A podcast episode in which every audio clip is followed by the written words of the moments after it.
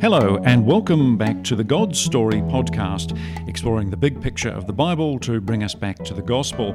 I'm Brent Siddle, and I'm joined once again by the Reverend Ian Reid Rido of King's Grace Presbyterian Church, Palmerston North, New Zealand. And today, Rido, welcome. We're back. Yeah, we're back in Palmerston North, and uh, we're looking at the book of Hebrews again, and we're up to the first part of chapter 10, and we'll look at verses 1 to 10 today. But before we do that, you've just been we've just been sitting here talking, and you've been telling me fascinating things about the sheer cost of producing a written manuscript in the first century AD. Well, I was told that uh, the Book of Romans would have cost about twenty thousand dollars to produce, just because if you're paying for a scribe, they're, they're kind of they're very costly. That was their job, uh, and it would take quite a bit of time to, to get it all written down, to get it perfected. Uh, but they would often make they would make three copies, one for themselves, two to be sent out, one by land and one by sea. And it was a very costly thing to do, about about twenty thousand dollars. Uh, to kind of do that. So I'm sure Hebrews would, would have been in the same kind of area because it's quite a long book. Uh, and it would be a huge investment for the churches at that time to kind of put into something like that. Obviously, we should be very thankful for that, that investment. Uh, but you think about just the cost of getting the New Testament together, particularly Luke's writings. You know, Luke, Luke writes one third of the New Testament. You know, how costly it would have been to put all that together. And uh, before the days of computers, these would have been written on something called papyrus. Yeah, and so it's not. There's no paper. There's no printing press or anything like that. Uh, and so there's this, it's very expensive, it's very time consuming, uh, it's a very difficult job. But the thing that we need to remember is that these scribes, that, that is their job to do, that they're very careful in what they do. You could pay for different quality of scribes, uh, and it seems that the, the, the, scribes that they've used to produce the New Testament were very good. Uh, and but the, the kind of the way that they did it was, was a very slow kind of process. Yeah, and so you, you really want the top scribes, the ones that charge the most, presumably? Well, I guess so. Just like in the modern world, really, isn't it? Anyway, today we're coming on to chapter 10 of the Epistle to Hebrews, Ian. How does chapter 10 tie all the themes of the letter together? This is, I think this is probably my favourite part of the, of the whole book. If, you can have a favourite part of the Bible, I don't know. But uh, it's, it's kind of everything coming together. All of this idea of who Jesus is, what God has done through him, the whole idea of sacrifice and what he has achieved for us. We're going to get that right at the end, what he has achieved. And this is the kind of the crescendo, I think. How has Hebrews 9, and indeed all of Hebrews so far, shown us that Jesus is sufficient? Well, in Hebrews 9, we, we, there was a lot of talk about blood, uh, and that Jesus' blood was the thing that brings us redemption. And so we are uh, kind of redeemed through him. Our, the sacrifice of, of Jesus pays for our penalty of sin. Mm. Okay, let's start with uh, chapter 10, verses 1 to 4. I shall read. For since the law has but a shadow of the good things to come instead of the true form of these realities, it can never, by the same sacrifices that are continually offered every year, make perfect those who draw near. Otherwise, would they not have ceased to be offered, since the worshippers, having once been cleansed, would no longer have any consciousness of sin? But in these sacrifices there is a reminder of sin every year, for it is impossible for the blood of bulls and goats to take away sins. Okay, Ian. Well, again, possibly some Platonic influences there, and again in verse 1 with the shadow and the true form of these realities, uh, which is sort of almost like uh, kind of Greek philosophical Platonic style language. Uh, what's the writer saying about the law then? Well, the, the law uh, kind of is is pointing forward to something else, and so that's the whole, whole idea between uh, what you're saying there and Platonic thinker, you know, kind of comes from Plato, that there was this the perfect there's the realm of the perfect ideas, uh, the f- perfect forms, and we just see shadows of those things on earth. So in those realms, the perfect dog and the I don't know, perfect chair, the perfect fork, whatever, you know, kind of whatever you can think of on earth, there's a perfect form of that somewhere else. Uh, but here it's saying that Jesus is bringing all of those things uh, kind of to fruition, to kind of uh, to to its end, uh, because the things that we see on earth in, in the way that God has expressed Himself, kind of in the in the temple and the sacrifices there and all those other things, they're kind of coming together. Now, the interesting thing that He says here about the law uh, is that it itself is a shadow. It's kind of it's not that the law is bad or anything like that, but it's pointing forward to something else. How is the law only the shadow of the good things that have come in Christ? What does he mean by that? You ask hard questions, Brent. Thank you. it's my job. Uh, because it, the law kind of it, it condemns us ultimately.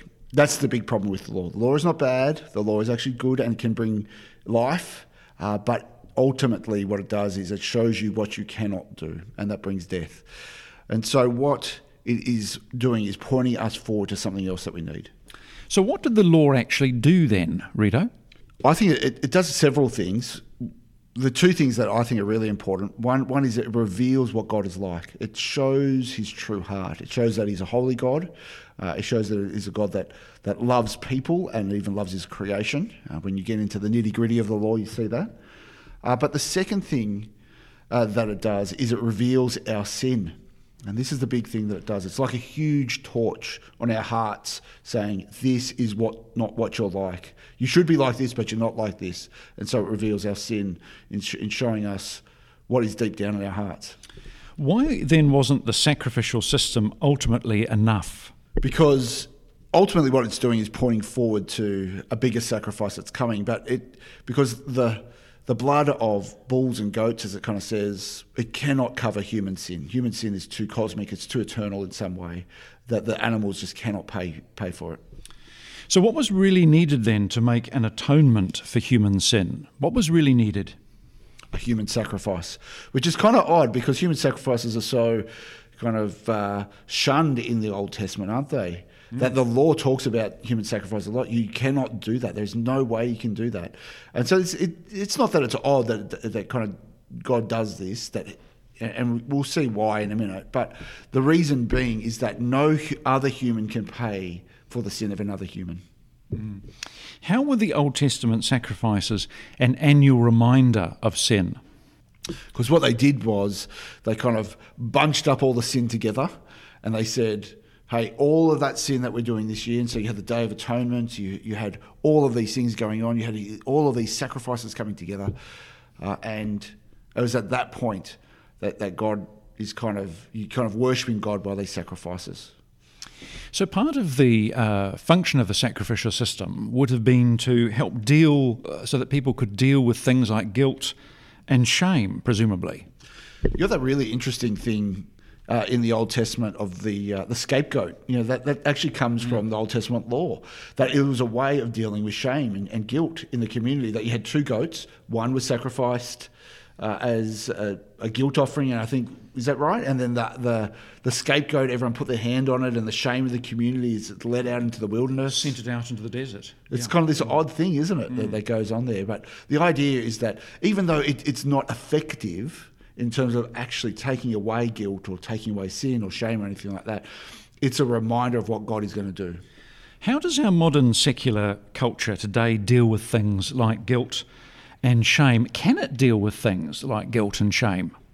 No, it tries to, but ultimately you have to say no. And so that's why, you know, all, all ways of do, dealing with guilt and shame are, are, forms of therapy. Is that, that it's kind of dealing with our heart in a way that we see things in there that are just awful, and we, we deal with them in forms of therapy, whether that's actual therapy through counselling and things like that. that not that they, those things are necessarily bad; they can be really helpful, uh, but we're trying to appease our heart somehow and trying to trying to cover over the cracks uh, with with forms of therapy. I, I think uh, even porn is actually a form of therapy. That's a way of dealing with what I see in my heart or how I feel about myself. Is I want to make myself feel better by doing things, or and that's just somewhat an extreme example, but there are lots of different examples of how we try and make ourselves feel better, and by doing that, it's a form of therapy. What do you say to someone who's burdened by guilt or shame? Don't lean into it. Understand your heart because when we when we try and form uh, kind of ways of dealing with the guilt and shame, what they end up doing is they lead us further and further deeper into that guilt and shame. Uh, and so you need to understand your heart first, in understanding why you're feeling that way, and then you need to go to Jesus and see that He is the one who's able to deal with it. Okay, coming on to verses 5 to 10 of chapter 10. Consequently, when Christ came into the world, he said, Sacrifices and offerings you have not desired. This is now a quote, isn't it, uh, Rito? Yep. But from Psalm 40, I think. But a body have you prepared for me. In burnt offerings and sin offerings you have taken no pleasure.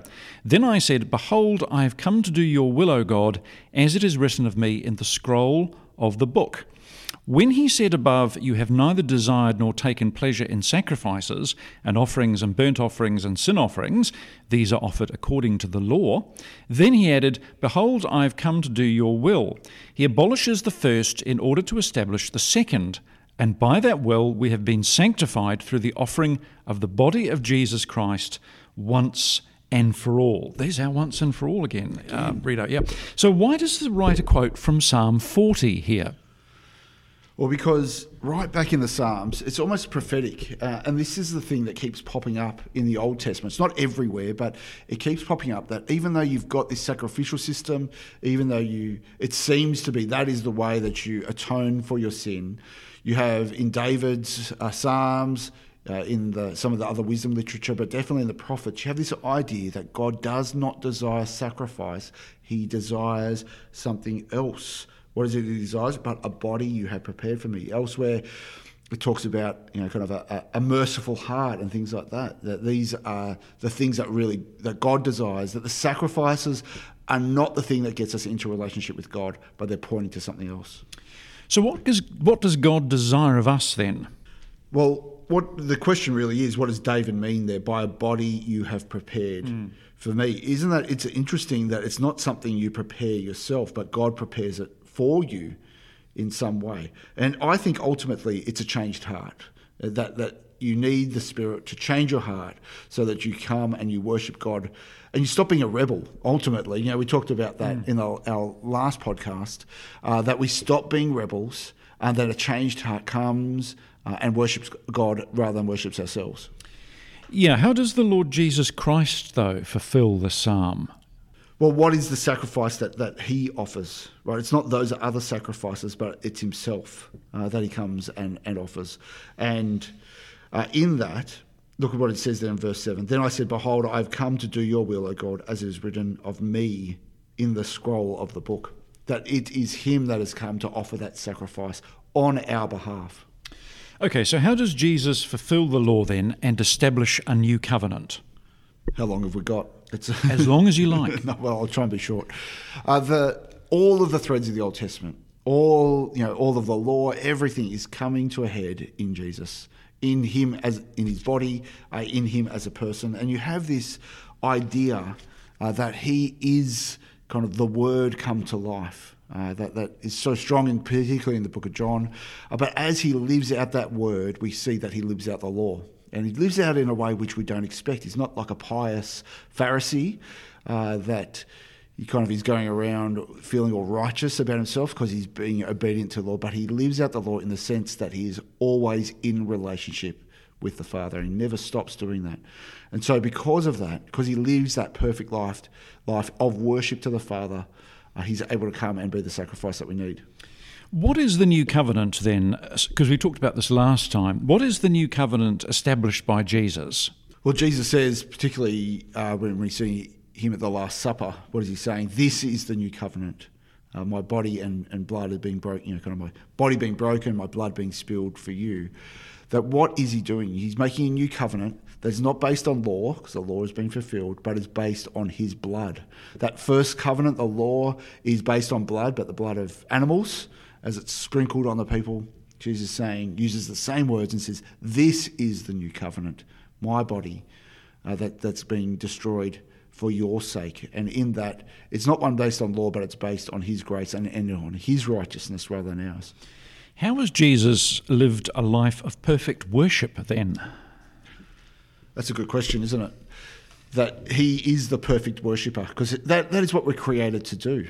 This is something that we probably don't always realize. But what God creates us to, to do, and when you look at Adam and Eve uh, in Genesis 1 and 2, what, what are they created to do? To be worshippers. And you always have this sense that the, the Garden of Eden and even the uh, the the promised land, and and we get the same idea right at the end in Revelation of the, the new heaven, and new earth. They're all these little temples almost where God exists.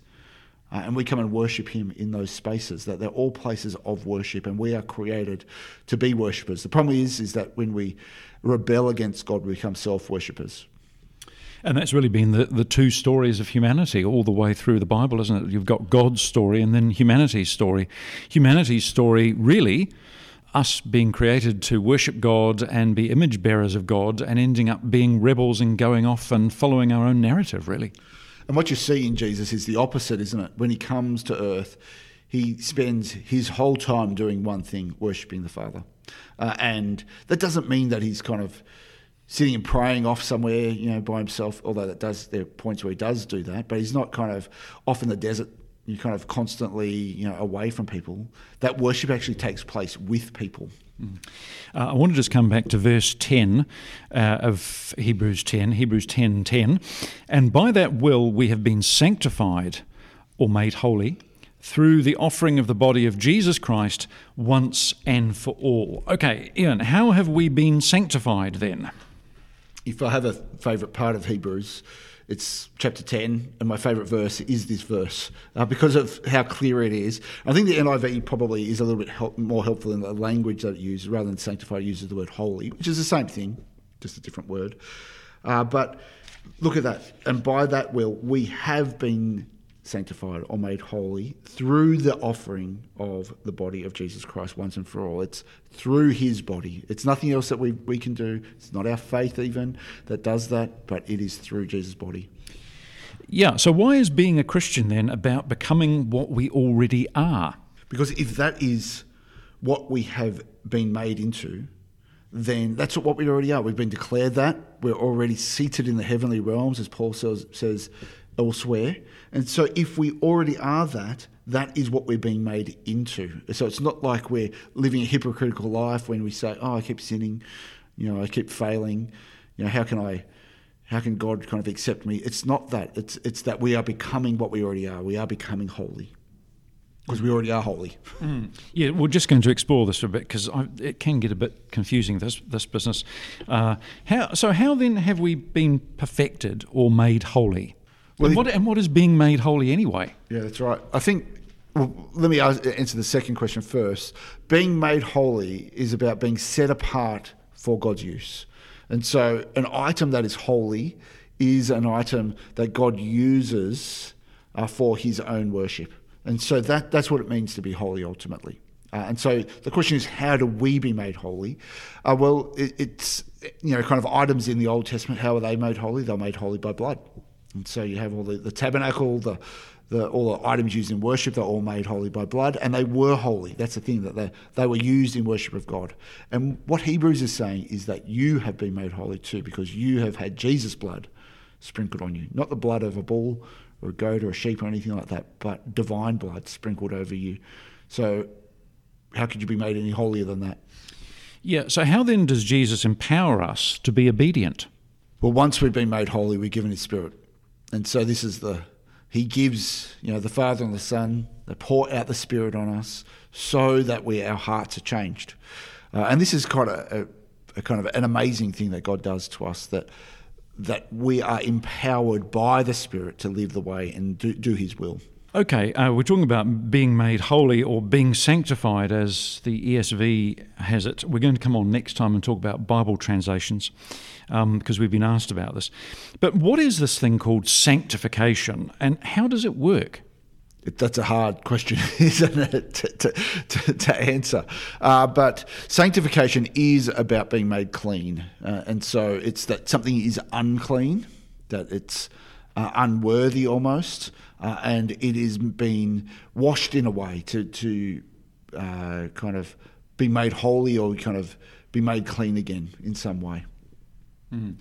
And so, why does the writer then say in verse 10 that we've been made holy or sanctified as though it's already happened? Uh, but yet in verse 14, he goes on to say we are being sanctified. How can we be both holy and not holy at the same time? It's kind of the now and not yet that, that people often talk about, is that, uh, and we need to realize that, that sanctification and justification are not exactly the same thing. That justification is being declared to be righteous, where sanctification is much more about being made to be holy, which is something different. Uh, but the, the, sanctification is about God uh, making us to be holy for His purpose. So if we are washed with His blood, then that has already happened. There's no, there's no kind of going back on that. But at the same time, we're in the process of being made what we already are. And so it's this kind of idea that we are holy and we are becoming holy at the same, same point. Uh, that there, it's not that we're kind of going to kind of reach this point of perfection as we live our lives. That that won't happen. We are already made holy in God's eyes because of Jesus' blood. But at the same time, we're slowly living that out. And by the Spirit, what's happening? He's getting rid of that sin. He's showing us what it looks like, how it's self-destructive, and he's making us better worshippers. So we need to keep turning away from sin and getting rid of sin in our lives and seek to become more like the Lord Jesus Christ. That's that's I guess what they call progressive sanctification. Yeah, and so there's, there's those two ideas, isn't there, of progressive sanctification being one of that process. What's the other uh, well, you, you interestingly, you, you intrigued me greatly when I heard you preach on this in church because you you called it positional sanctification, and twenty years ago, an old guy like me in the textbooks, it was definitive sanctification. Oh, okay. well, yeah, but I guess it's the same. It's the, obviously the same thing. I'd never heard. I'd actually never heard that phrase, positional sanctification, but it makes sense. I think it was just the two P's kind of worked together. it, it, it, makes sense though. It's in some ways it's more meaningful than the term definitive because it's positional. It's showing it's where you are in the process. Yeah, and so, so there's two ideas, isn't it? Positional sanctification, this is who I am, this is where I'm at, and progressive is that I'm becoming what I already am. You know, kind of. I think that's quite a helpful kind of idea, isn't it? Mm, yeah, it's very interesting. So, um, what is the difference then, Rito, between sanctification, being made holy, and an ongoing work of holiness and becoming more like Jesus. Uh, how does that relate to this thing we've talked about before called justification? Because sometimes these two things get confused in theology, don't they? Yeah, and they're not the same thing. No. The justification is more of a legal kind of term where it's uh, kind of a declaration of, not necessarily declaration of not of being innocent, but a declaration of, of that you're just, that, that the relationship uh, kind of legally is kind of being, being dealt with, where sanctification is being set apart for God's, God's purpose and use, which is a bit more relational, I think, in, in the way that we might use it. Yeah, and so justification is really this idea of the law court again, where uh, God has declared us to be righteous. His gavel has come down, so we go to court, and uh, the judge says to us, uh, "You're free to go," and we say, "Why?" Uh, because someone has, someone else has paid for you. Someone else has paid for your crime. Someone else has paid for your sin, and we ask the judge, "Who's that?" And he says, It's the Lord Jesus Christ who's paid for your sin. And God has declared you righteous. And as we talked about last week, Christ's righteousness is imputed to us. And then we have this thing called sanctification where we are declared holy and then we are we go on in the Christian life to seek to become more like Jesus. What happens if we confuse the two terms, though, which theologians have done through the centuries? And it's, it's made for a right, a right mess. Uh, I think there's a couple of problems. One in particular is that we think that God is only interested in the transaction and so that he, isn't actually interested in relationships. He isn't actually interested in you becoming more of what you already are. And so what ends up happening is what Paul tends has to deal with is in Romans six, where he is kind of saying, well, why don't just go and sin? You know, you kind of, if I'm being justified, why not just go and sin? And yeah, this is called antinomianism. Yeah, so mm. we're be, being that I'm kind of against the law, you know, kind of that there needs to be no law in my life because I've been justified, so therefore I can do whatever I like. Like, and so um, you know that that's one one massive area is that if you if you confuse the two, you end up saying my, my sanctification isn't important because I've been justified. But the opposite can also be true, is that you think that your sanctification is and justification, if they're, they're kind of dependent on each other, and so that my justification can only be sure if my sanctification is right. And Yeah, so if I feel saved or I feel holy, or even, I think, right, yes, rightly so. And even worse than that, it can be if I'm doing the things that look like a saved ah, person, yes, right? yes. So kind of a legalist kind of sense. yes, I need signs that I've been justified. And what are those signs? I'm, I'm leading a holy life. Yeah. and that, that can be one of the things, or I'm kind of uh, displaying spiritual gifts, particular spiritual gifts, maybe can be another way, uh, which I think is dangerous as well. But that, that these external signs, whether it's my behaviour or these kind of external gifts that I'm displaying, are ways at which I can confirm that I'm justified or sanctified. And so, really, once we lose the sense of justification as a one off declarative thing, uh, as a kind of almost a legal act on God's part, it's, it's a clumsy way of saying it, but uh, it's, it's an objective thing. It's outside anything we can do. It's not subjective. It isn't dependent on our performance or on our feelings on a particular day. God has done it, He's given it to us, He's declared it. And that makes the distinction between justification and sanctification clear. And I think this is the most important part of assurance, isn't it? Is that it is not about what I have done. It's external to me. It's not about how I feel. It's not even about how I live. It must be external to me. And that external thing comes and impacts how I feel, it impacts how I live. But it is a once and for all, as we keep seeing here uh, in, in Hebrews, that because it is external, Jesus' death and resurrection have done it. And we can, we can definitively say it is finished. Yeah. And so as we close, uh, let's bring it down to practical basics, Ian. How uh, are we progressively sanctified? What's, what's, what is the process? It's by the Spirit. And so, as Jesus has declared us both to be justified, but also to be sanctified, to be holy, we are becoming that, that, that kind of sanctified person, that holy person that God wants uh, through the Spirit. He empowers us to do that. Now, if I work really hard and try to do that myself, I can never get there. I need the Spirit. I don't want to be sanctified, really. I want to go and live in my sin. Uh, but God restrains that from me, uh, and He keeps showing me how that's self destructive. Uh, and I think on my part, what do I do? I need to live in that, that kind of idea that, that He's shown me the sin, He's shown me how self destructive. I have the choice to go and live that way or not to live that way. Now, if I wasn't justified or I wasn't sanctified, I don't think I would be seeing those self destructive things, and I wouldn't have the, the option but to choose the self destructiveness. No, so the Spirit guides us. He dwells, indwells us after we're saved, and He guides us into uh, into godly living. Really, doesn't He? Yeah, that doesn't mean that we're perfect straight away. Uh, and I think it, it is that kind of guidance. And people often ask me, "Oh, I just don't feel, I don't feel saved," or you know, look at my life; this, it's full of sin and all these things. And I said, but I and I often say, now, if you weren't saved and if you didn't have the Spirit, do you think you'd be able to see that sin? And and so I often say, because you can see your sin, to me, that shows you that you have the Spirit. If you couldn't see your sin, you kind of you'd have a you have a bit of, bit of a problem.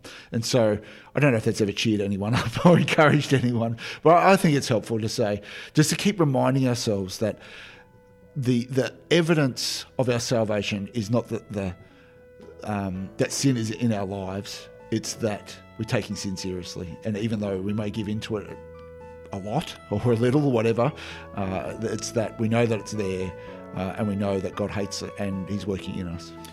Okay, thank you, Ian, the Reverend Ian Reid Rideau of King's Grace Presbyterian Church, Palmerston North, New Zealand.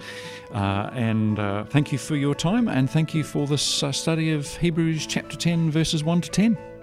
Thank you. We hope you've enjoyed this episode of the God Story Podcast. To ensure you never miss an episode, please subscribe. And if you're enjoying the podcast, please take a moment to give us a rating and leave a review. This will help more people discover God's story for themselves. If you'd like to get in touch or learn more, please visit godstorypodcast.com. We'd love to hear from you. That's godstorypodcast.com.